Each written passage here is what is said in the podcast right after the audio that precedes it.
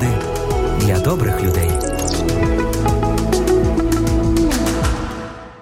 Якось учень говорить до вчителя: ви такі мудрі, завжди у гарному настрої і ніколи не ображаєтесь. Допоможіть і мені стати таким. Учитель погодився і попросив учня принести картоплю і прозорий пакет. Якщо ти на когось розсердишся, сказав учитель, то візьми картоплину. З одного її боку напиши своє ім'я, а з іншого ім'я людини, з якою стався конфлікт.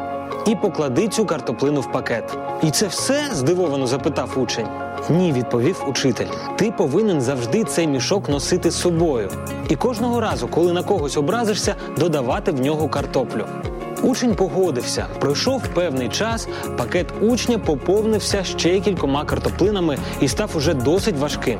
До того ж, та картопля, яку він поклав на початку, почала псуватися і стала видавати різкий неприємний запах. Учень знову прийшов до вчителя і сказав: це ж неможливо носити з собою.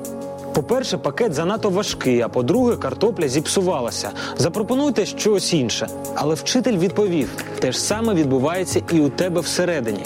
Я дав тобі можливість поспостерігати за цим процесом.